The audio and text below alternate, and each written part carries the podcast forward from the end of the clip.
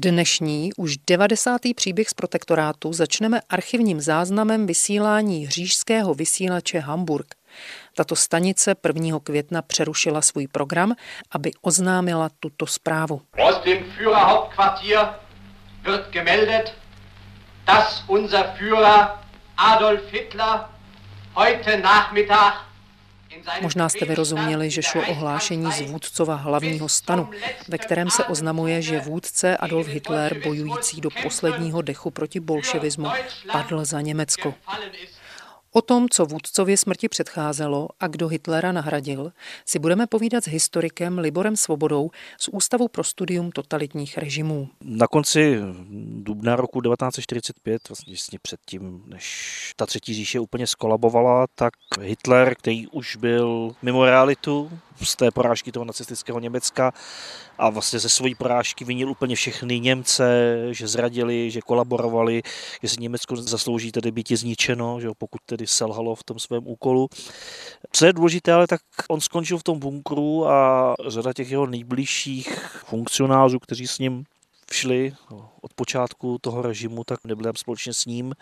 Třeba Göring se nacházel v Alpách, Himmler ten naopak byl v severním Německu. Oba dva vlastně zklamali tu, když to řeknu takhle, tu jeho důvěru. Za prvý tedy Göring poslal mu vlastně takový návrh někdy 23. dubna, že by mohli začít vyjednávat se spojenci, což tedy Hitler vnímal jako jeho zradu a o Himmlerovi se naopak dozvěděl o několik dní později, že Himmler sám o své vlastní vůli, bez jeho vědomí se rozhodl se spojenci vyjednávat takže on vydal i rozkaz, aby byl Himmler zatčen. To je samozřejmě zrada těchto těch dvou, kteří stáli Hitlerovi opravdu velmi blízko od počátku, co byl u moci a budovali s ním ten režim a podíleli se ruku v ruce na těch jeho nejhorších zvěrstech a zločinech, tak samozřejmě pro Hitlera byla těžká rána. Popisuje situaci před Hitlerovou smrtí Libor Svoboda. Jak víme, Adolf Hitler nepadl v boji, ale spáchal sebevraždu ve svém berlínském bunkru. Zastřelil se. Před smrtí sepsal svou politickou závěť, kde zohlednil to, o čem před chvílí hovořil Libor Svoboda. Posluchači rozhlasu a čtenáři novin se proto mohli zároveň se zprávou o vůdcově smrti dovědět také toto. Am 30. April hat der Führer den Großadmiral Dönitz zu seinem Nachfolger ernannt.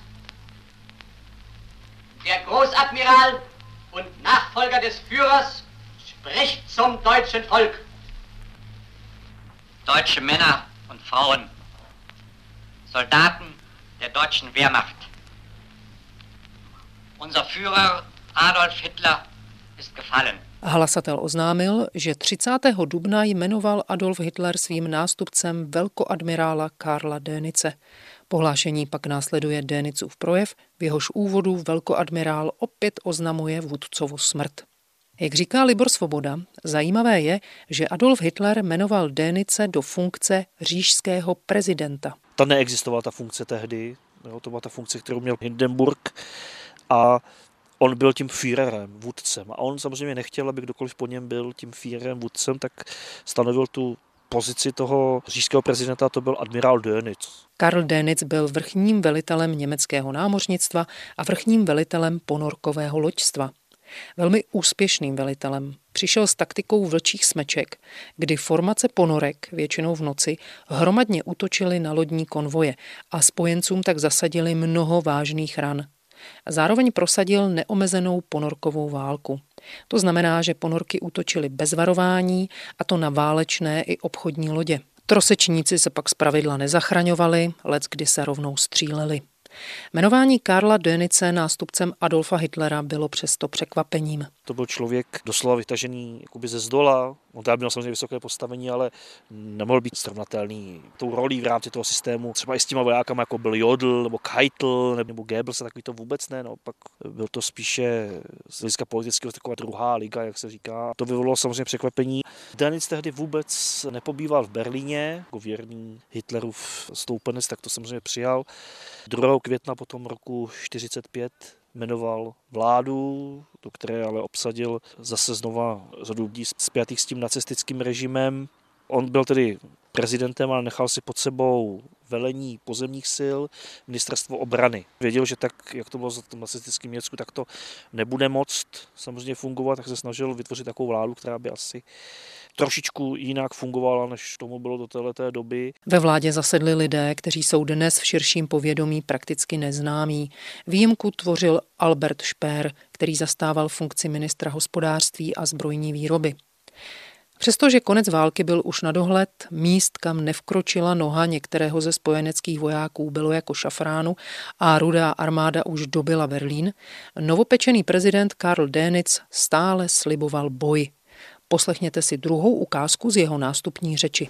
Meine erste Aufgabe ist es, deutsche Menschen vor der Vernichtung durch den vordrängenden bolschewistischen Feind zu retten. Mým prvním úkolem je zachránit německý lid před vyhubením od postupujícího bolševického nepřítele. Jen pro tento cíl dál válčíme.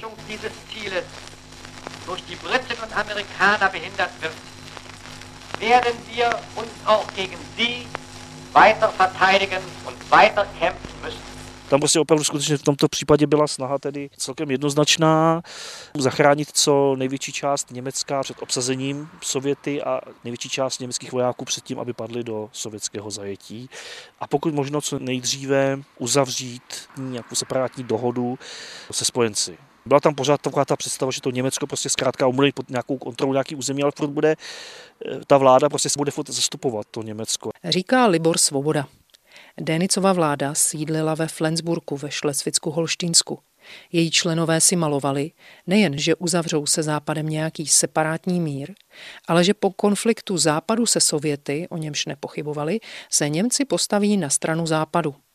Smysl pro realitu této vládě skutečně chyběl. Fungovala v podstatě až někdy do 23. května, takže i když už potom prošla kapitulace, ať už to byla ta remešská teda, anebo potom ta definitivní, protože s tou remešskou nesouhlasil Stalin, tak když už to opravdu přestalo bojovat, tak ještě těch deset dní měli jakousi iluzi, že je to ten stát na území toho Šlecvická holštinská části, který jakoby bude zastupovat to poražené Německo a se kterým se bude jednat sice jako s poraženým, ale ta moc bude udržena. Takže tam na pořádek ještě dohlíželi jednotky SS a další. A až někdy 20. května navštívila Flensburg sovětská delegace vojenská, vyslovili naprostý nesouhlas s tím, co se tam děje a požadavek, že nutně s tím skoncovat, tak eh, toho 23. května potom byl Denic, ty další zatčeni a převezení do vazby, to oni nečekali, skutečně oni pořád žili v představě, jak je, i když to byla iluzorní představa, že se s ní bude jednat jako s poraženými, ale jako vojáci s vojákama rovný s rovným, to ne, oni byli prostě normálně zatčení. To byl potom konec té Denicovy vlády. Říká Libor Svoboda z Ústavu pro studium totalitních režimů. Karl Dönitz poté spolu s dalšími nacistickými předáky stanul před norimberským tribunálem, kde mu hrozila smrt právě kvůli ponorkové válce. Ovšem na přímluvu Američanů, kteří argumentovali tím, že i spojenci se k podobným praktikám uchylovali, nakonec dostal jen deset let za mřížemi. Zemřel v roce 1980. Na závěr si pojďme pustit ještě poslední ukázku z Dénicova nástupnického projevu, který rozhlas uchovává ve svém archivu. Vůdce mě vybral jako svého nástupce. Uvědomí odpovědnosti převezmu v této osudné hodině vedení německého lidu.